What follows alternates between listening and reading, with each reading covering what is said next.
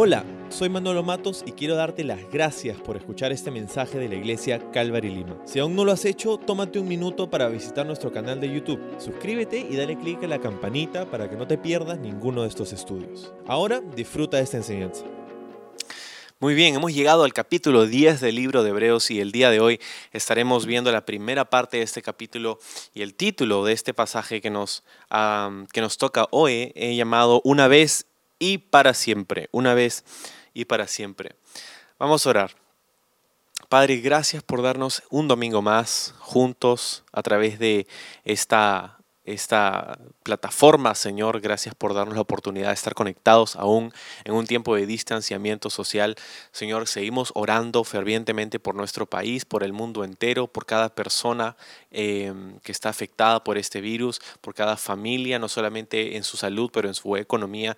Señor, cada persona que está escuchándome, Señor, no sé cómo ha ido su semana, puedo entender que como muchos de nosotros de repente podamos estar ansiosos, deprimidos o cansados o no saber, no saber qué, al no saber qué pasa, Señor, hay muchas cosas ocurriendo quizá en nuestros corazones, en nuestras mentes, pero Señor, tú siempre nos llamas a descansar en ti, tú siempre nos llamas a poner nuestros ojos en ti, a saber que tú tienes el control de todo lo que estamos viviendo. Así que el día de hoy queremos declarar que creemos en ello, que creemos en tus promesas, que queremos poner nuestra mirada en ti, Señor, y nuestra fe en ti. Así que te pedimos, Señor, en el nombre de Jesús, que nos hables a través de tu palabra el día de hoy, mientras que te adoramos juntos, mientras que te escuchamos juntos. En tu precioso nombre oramos. Amén. Amén.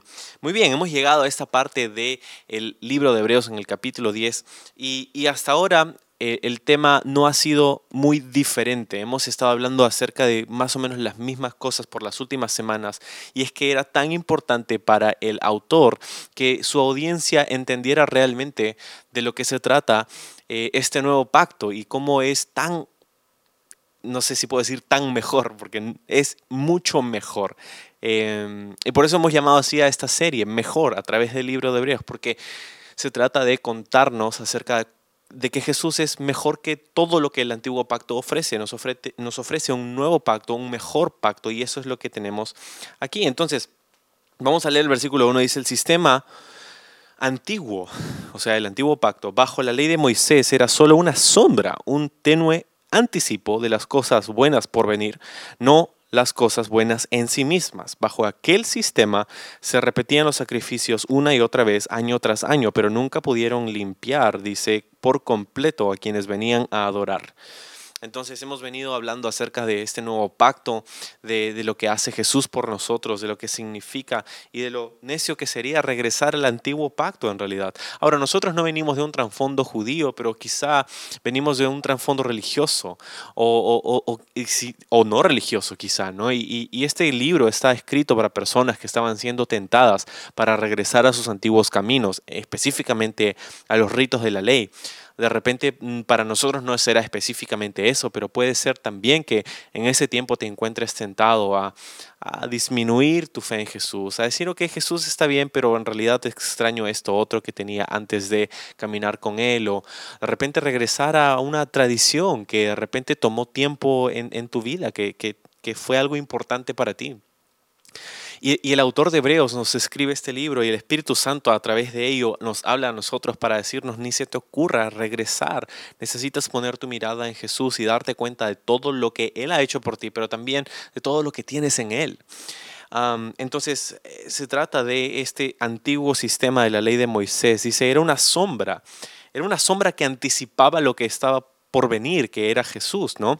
Entonces me parece interesante esta, esta imagen de la sombra que, hemos mencionado en, el capítulo anterior también, pero cuando piensas en una sombra, ¿no? Una sombra te puede mostrar una forma general de lo que sucedía, pero no te puede dar los detalles. Puedes ver más o menos cómo es, pero nunca con precisión. ¿no? Me acuerdo que de niño una de las cosas que me gustaba mucho, eh, disfrutaba mucho hacer era esos animales de sombras y las manos, ¿no? Con la linterna o la luz, ¿no? Y, ahora hago eso con mis hijos también. Y entonces...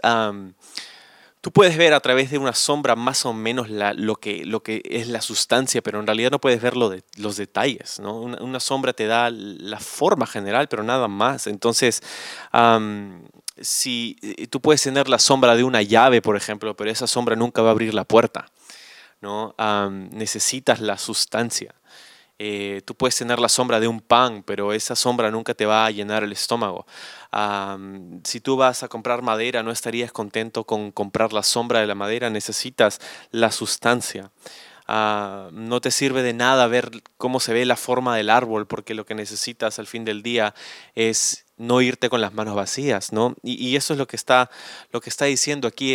el sistema de la ley era una sombra de lo que estaba por venir, ¿no? Y, es lo curioso porque estos cristianos estaban queriendo aferrarse a la sombra y dejar ir a la sustancia, lo cual no tenía ningún sentido.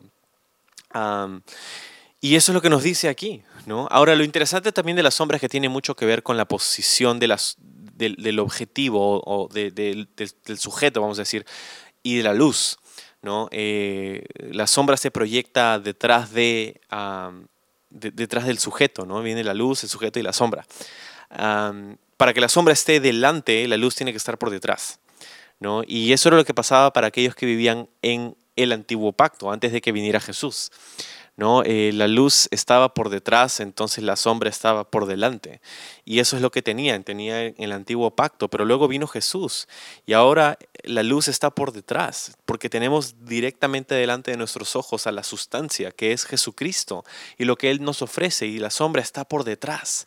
Y eso es lo que está tratando de comunicarnos aquí el texto, es que eh, estas tradiciones y ritos y, estas cosas, todas apuntaban, eran una imagen que nos mostraba la forma de cómo sería aquello que Dios haría en Jesús. Y es necio aferrarnos a esta sombra que está desapareciendo y dejar ir a la sustancia. ¿no? Verso 2 dice, si los sacrificios hubieran podido limpiar por completo, entonces habrían dejado de ofrecerlos, porque los adoradores se habrían purificado una sola vez y para siempre, y habrían desaparecido los sentimientos de culpa. Pero en realidad, verso 3 dice, los sacrificios, esos sacrificios les recordaban sus pecados año tras año, pues no es posible que la sangre de los toros y de las cabras quite los pecados. Entonces aquí está haciendo un argumento familiar para nosotros ya también y es el hecho de que el sistema del antiguo pacto, por más que Dios era el que lo había instituido, era inefectivo, porque el propósito de este sistema del antiguo pacto nunca fue ser la totalidad de los planes de Dios, fue mostrarnos lo que Dios está, eh, preparar el camino para lo que Dios haría en la persona de Jesucristo.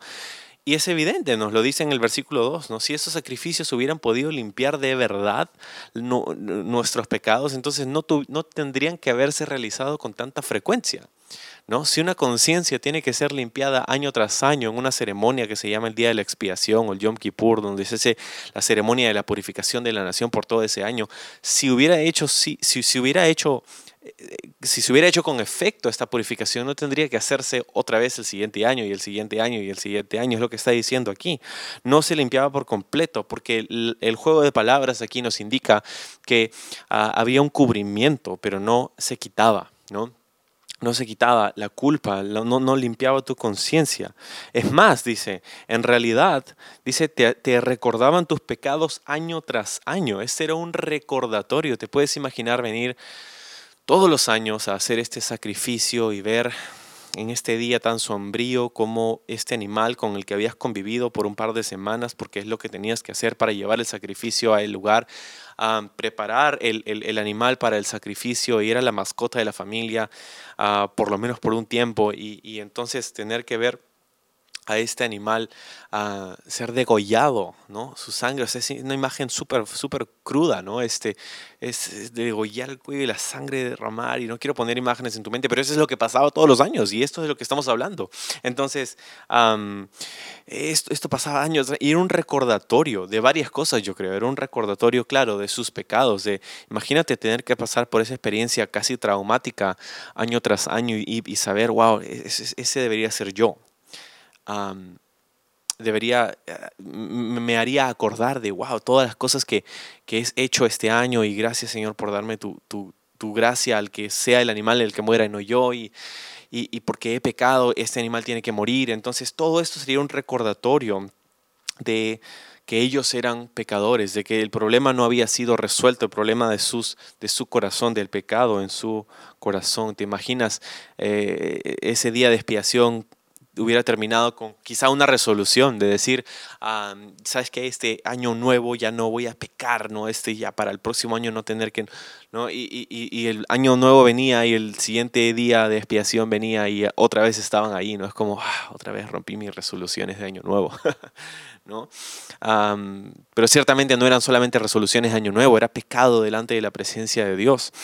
Y ese también era un recordatorio no solamente de la pecaminosidad de ellos, sino que también era un recordatorio de la necesidad de un sacrificio sustituto para el perdón de sus pecados. Porque sería, eh, serían ellos los que tendrían que derramar su sangre. Hemos visto en, el capítulo anterior que nos dice que sin derramamiento de sangre no había perdón de pecados.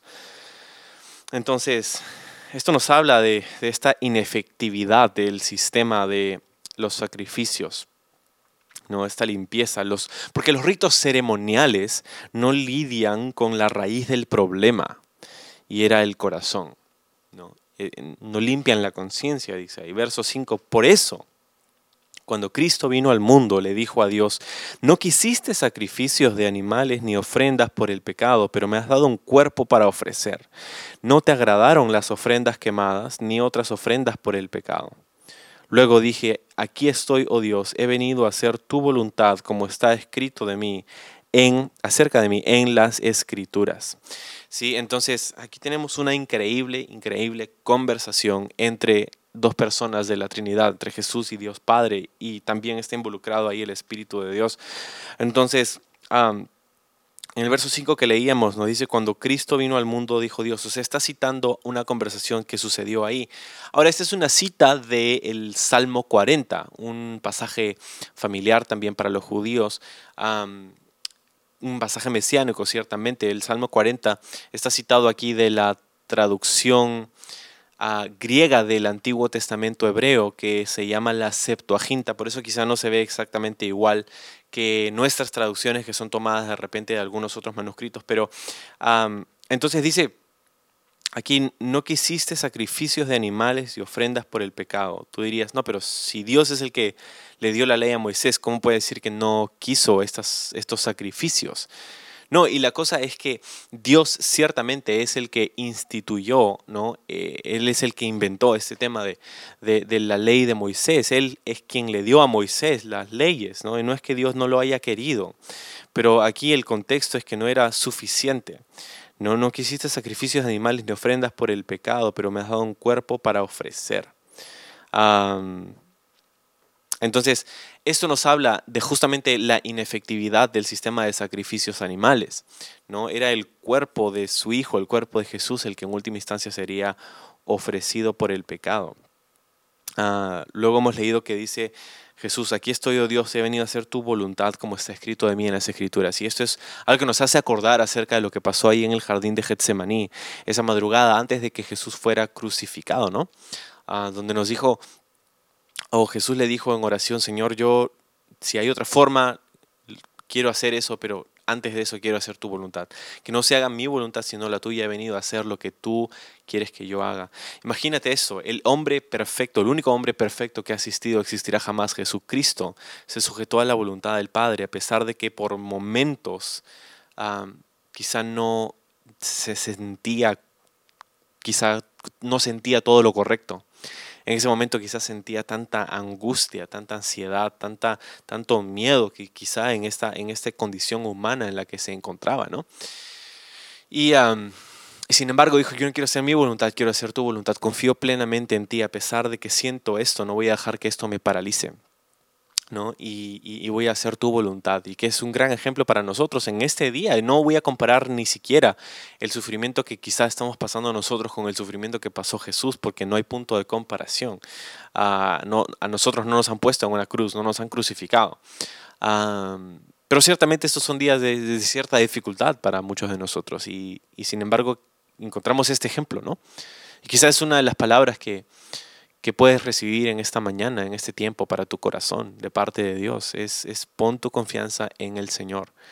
Voy a hacer tu voluntad, Señor. Todo, hay presión de todas partes en mi vida en este tiempo para hacer mil y un cosas diferentes, para actuar de mil y un maneras diferentes y de repente no de las mejores. Pero quiero poner mi confianza en ti, Señor. Quiero hacer tu voluntad, quiero agradarte a ti. No sé cómo, no sé si, si siquiera tengo la fuerza para hacer eso, pero quiero decidir hacerlo. Entonces, dice como está escrito en las escrituras, y esto es algo que me encanta, ver a Cristo en el Antiguo Testamento, porque Jesús dijo a los fariseos en ese estudio bíblico, dijo, eh, las escrituras hablan de mí, ustedes estudian las escrituras porque piensan que en ellas tienen vida, pero ellas hablan de mí, ¿no? Y, creo que un estudio del Antiguo Testamento es poco productivo si no encontramos a Jesús en ello. entonces, verso 8 dice, primero, Cristo dijo, no quisiste sacrificios de animales ni ofrendas por el pecado, ni ofrendas quemadas, ni otras ofrendas por el pecado. Tampoco te agradaron todas esas ofrendas, aún, dice entre paréntesis, cuando la ley de Moisés las exige. Luego dijo, verso 9, aquí estoy, he venido a hacer tu voluntad.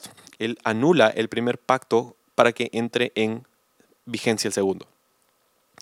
Entonces, aquí nos explica un poco lo que acabamos de leer, ¿no? Está citando aquí el, el, Salmo 40 otra vez, pero está tratando de decirnos aquí que esto significa, pues, que es la voluntad de Dios que el sacrificio de Jesús sea esto. Mira el verso 10, pues la voluntad de Dios fue que el sacrificio del cuerpo de Jesucristo nos hiciera santos una vez y para siempre. Una vez y para siempre. Esta frase se repite varias veces en estos pasajes. Una vez y para siempre, una vez y para siempre. En contraste con el sistema de los ritos, de los sacrificios que se tenían que hacer una y otra y otra vez. Ah, no quisiste sacrificios de animales ni ofrendas por el pecado. Todo esto está citando un ejemplo, y, David dijo esto en algunos de los salmos también, ¿no? Yo, si, hubieran sacrificios, yo los daría, Señor, dijo, ¿no? Pero no quisiste, ¿no? El sacrificio que, quisiste fue un, corazón contrito y humillado, ¿no? Un espíritu quebrantado. Entonces, David escribe varios de estos salmos de casi como de penitencia, son salmos en los que él está confrontado con la realidad de su pecado. Y David se dio, cuenta, el rey David, de que habían momentos en su vida en los que él quizá no encontraba esperanza en sí, en sí mismo. Y acuérdate de algo, David fue un buen rey, fue uno de los mejores reyes, quizá el mejor de los reyes, pero también tuvo momentos muy complicados, muy difíciles, de muchos errores y de mucho pecado. Y fue justamente después de esos momentos de pecado, después de ese grotesco pecado que cometió de adulterio y de maquinar la, el, asesinato de, del esposo de la mujer con la que cometió adulterio. Escribe después de un año que es confrontado con todo esto y viene delante de la presencia de Dios nuevamente a pedirle perdón y todo eso, escribe estos salmos ah, en los que David está anonadado de la gracia y la misericordia de Dios. Ofrenda y sacrificio no quisiste, dice David en, varios de estos salmos. Ah, si hubiera sido así, yo lo hubiera dado, ¿no? Pero, pero no fue así. ¿Por qué? Porque David recordaba que para lo que él había hecho no había ofrenda suficiente. O sea, no es que Dios no, eh, no es que Dios se contradice porque en un lado nos da la ley de Moisés y en otro lado nos dice, no, no quiero la ley de Moisés. O sea, no estamos hablando de un Dios esquizofrénico aquí. Lo importante aquí de entender es que ah, Dios es el que estableció los sacrificios, pero los estableció con un propósito que quizá hemos fallado en entender y que ciertamente habían fallado en entender los cristianos a quienes era escrito este libro de Hebreos. Y era el propósito, no era de que ese sea el, sistema a través del cual ellos se puedan comunicar con Dios, sino era hacer entender a la humanidad lo que estaba por suceder con Jesús. Si no hubiera un antiguo pacto, entonces lo que Jesús hizo en la cruz no tendría mucho sentido para nosotros tendría que ser explicado desde cero, desde lo que hizo, y sería muy complicado entender las buenas noticias sin antes entender las malas. entonces, ves, es, es, importante verlo de esta, de esta forma, entender que el antiguo pacto no es que es innecesario, fue necesario pero para un propósito, y el propósito es hacernos ver que no podemos cumplir la ley, hacernos ver que necesitamos un sacrificio sustituto, hacernos ver que en Jesús verdaderamente todos los estándares de Dios han sido cumplidos para nuestro beneficio. No solamente Jesús cargó con la, con la culpa de nuestro pecado, sino que también nos dio a nuestro beneficio su favor, su justicia a través de la fe. Entonces, de eso se trata esta comparación. No es que Dios no quiso sacrificio, sino es que no había sacrificio suficiente para hacernos perfectos a nosotros. Y por eso es que vino Jesús, para lidiar con la raíz del problema y no los síntomas. No para los ritos, sino para la realidad. entonces, una vez y para siempre, dice el versículo 10 que leíamos, ¿no? una vez y para siempre fue hecho el sacrificio de Jesús, no tiene, no tiene que hacerse una y otra vez. Verso 11 dice, bajo el antiguo pacto, el sacerdote ofrecía de pie delante del altar día tras día, ofreciendo los mismos sacrificios una y otra vez, los cuales nunca pueden quitar los pecados. Nunca pueden quitar los pecados. Pero nuestro sumo sacerdote se ofreció a sí mismo a Dios como un solo sacrificio por los pecados, válido para siempre. Luego se sentó en el lugar de honor a la derecha de Dios. Allí espera hasta que sus enemigos sean humillados y puestos por debajo de sus pies. Entonces, encontramos aquí que nos dice lo que hizo Jesús en este nuevo pacto, ¿no? Como nuestro sumo sacerdote se ofreció a sí mismo, una vez y para siempre. Válido ese sacrificio de Jesús. No una y otra vez, sino una vez y para siempre. Y eso es algo que quiero comunicarte esta mañana, este tiempo. Y, todos nosotros necesitamos recordarlo, porque de eso se trata el sacrificio de Jesús, de hacernos santos y justos y puros y, todo esto.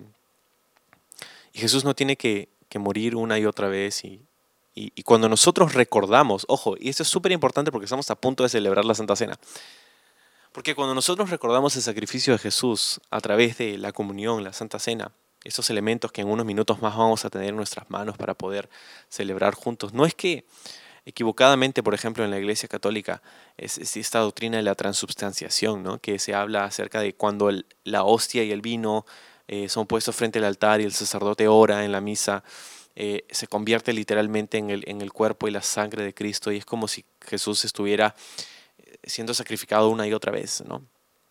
Ah, esto es literalmente lo que, lo que es esta, doctrina, pero, pero la Biblia nos dice que, y clarísimo, que es una vez y para siempre, no necesitó Jesús morir cada vez que nosotros pecamos. Y eso es algo que debe llenarte de asombro y de ánimo, porque Jesús hizo ese sacrificio una vez y para siempre, lo que significa lo que dice este último versículo que vamos a ver esta mañana es, pues mediante esa única ofrenda, Él perfeccionó para siempre a los que está haciendo santos. Esta frase me encanta y aquí es donde vamos a terminar, pero qué increíble es esta, es esta, esta frase, ¿verdad? Mediante esa única ofrenda, Él perfeccionó para siempre a los que está haciendo santos. Yo no sé cómo tú estás esta semana, yo no sé cómo cómo te has sentido o cómo ha ido tu relación con el Señor, si has leído tu Biblia o no, si has orado o no, si has... Eh, ¿qué, ha pasado esta semana en ti? No lo sé, no sé cómo te encuentras. Espero que bien, pero sin embargo, quizás te sientes desanimado, de repente hasta condenado. No sé si esta semana te sientes como que has fallado a Dios en algo y, y esto es lo que necesitamos recordar. Por esto es que celebramos la Santa Cena lo hacemos para obviamente recordar y apreciar lo que Cristo ha hecho por nosotros, pero Jesús no necesita ser sacrificado otra vez. La gran razón por la que celebramos esto, claro, es para poner nuestros ojos en Jesús y agradecerle por lo que ha hecho, pero para acordarnos que nunca se trató de nuestro esfuerzo. Cuando celebramos la Santa Cena estamos recordando esto mediante esa única ofrenda, no una vez y otra vez y otra vez, una sola. Él perfeccionó para siempre a los que está haciendo santos. Si tú estás en Jesús, Él te ha perfeccionado. Pero luego dice a los que está haciendo santos. Es, casi una paradoja, pero en realidad es verdad. Él nos ha hecho santos porque Él ha pagado nuestro precio. Somos libres. Nos ha hecho perfectos, justos. Completa está la obra. Tetelesta y dijo Jesús, consumado es. Pero dice que también nos está haciendo santos. O sea, nos ha hecho perfectos, pero nos está haciendo santos. ¿Cómo es eso? si somos santos, no somos perfectos. No, ¿por qué? Porque posicionalmente, o sea, desde, un, desde una plataforma legítima ¿no? de lo que es nuestra posición, nuestro estatus, hemos sido perfeccionados. En ese sentido, si tú has puesto tu fe en Jesús y mueres hoy, Dios no quiera, pero si eso pasa, vas a ir directamente a la presencia de Dios, porque nunca se trató de lo que tú hiciste o no hiciste, sino de la fe que pusiste en Jesús y el arrepentimiento que vino a nuestro corazón al entender lo maravilloso de su gracia. Pero eso también implica cuando nosotros recordamos, como el día de hoy, la Santa Cena, es que, pues como te decía, nunca se trató de nuestro esfuerzo, y de repente esta semana te sientes desanimado y te sientes cabizbajo y te sientes, no sé, deprimido porque sientes que no estás donde deberías o sientes que, tu relación con Dios no está eh, tan apasionada como quisieras o te sientes decepcionado de ti mismo.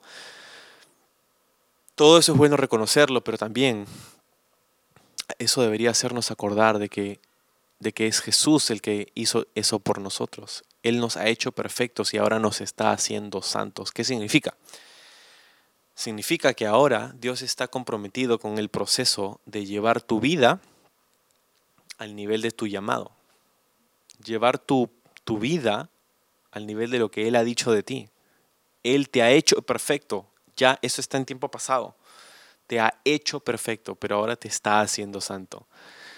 Entonces, Él está trabajando en ti lo que Él ha puesto ahí. Está trabajando hacia afuera lo que Él ha puesto dentro.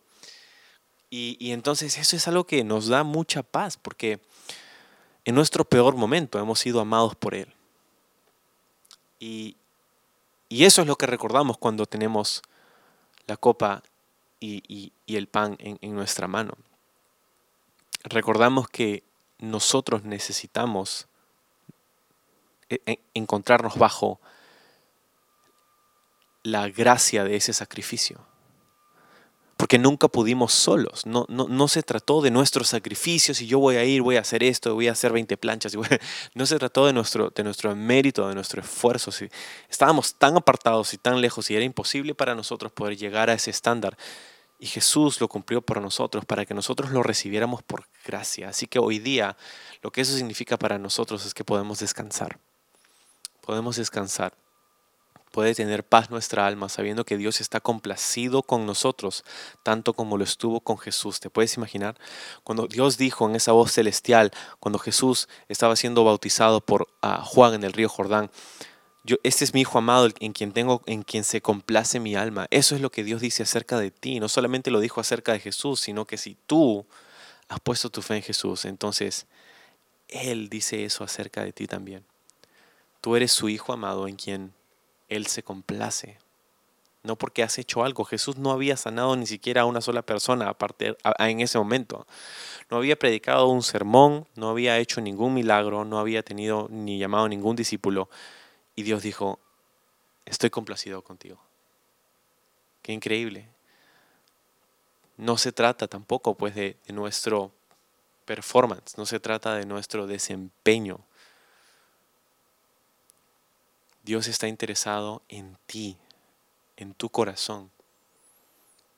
Y créeme, mientras que tú pones tu fe en Él, mientras que tú pones tu confianza en Él y, tu mirada en Él, Él va a ir transformando esas áreas oscuras y esas, esas resquebrajaduras recónditas de nuestro corazón. Él las va sanando y saneando y, y, Él va haciendo una obra en nuestro corazón, sin, sin duda, obviamente. Pero nunca se trató de nuestros esfuerzos, nunca se trató de cuán bueno podías tú llegar a ser por tus méritos. Espero que podamos reconocer y recordar esto juntos, porque de eso se trata lo que estamos a punto de recordar. Una vez y para siempre. Nos ha hecho perfectos y nos está haciendo santos. Está llevando nuestra vida al nivel de su llamado. Vamos a orar. Señor, gracias por esta palabra de, ánimo, por hacernos acordar que en, estos tiempos difíciles tú tienes nuestras espaldas cubiertas, tú tienes nuestras almas cubiertas, tú tienes todo bajo control, Señor. Y a pesar de que este mundo está en un caos, está patas arriba y, nada es normal, Señor, queremos declarar nuestra confianza en ti, Señor. Sabemos que, que tú no has terminado con nosotros, no has terminado con la iglesia, no has terminado con nosotros como individuos y como familia. Señor, tú tienes mucho por hacer en estos últimos días y por eso, Señor, nos ponemos a tu servicio, nos ponemos a tu disposición, entendiendo que nuestra vida, que ha, sido tan sacudida en los últimos meses, que se ve tan diferente en un abrir y cerrar de ojos para muchos, que hemos sido confrontados con esta, con esta nueva realidad, con, con el haber reducido a lo mínimo e indispensable y habernos encontrado con la fragilidad de la vida humana, de nuestra propia vida. Señor, estamos cada vez más cerca a tu venida. Y ya sea si tú vienes por nosotros o nosotros vamos a ti, queremos darte este este tiempo en nuestra vida para adorarte, para ser animados al recordar que se trata de ti, de tu sacrificio, de lo que tú has hecho por nosotros. Y eso es lo que recordamos en este tiempo. Al, ah, al recordar ese sacrificio en la cruz, esa sangre que fue derramada, ese cuerpo que fue molido por nosotros, que hoy recordamos, y no solamente hoy, pero cada día, cada momento, recordamos ese sacrificio y te lo agradecemos, Señor, porque nos, eso es lo que trae descanso y paz a nuestra alma, es lo, que, es lo que transforma nuestra vida, pero hoy lo reconocemos y participamos juntos. En tu precioso nombre.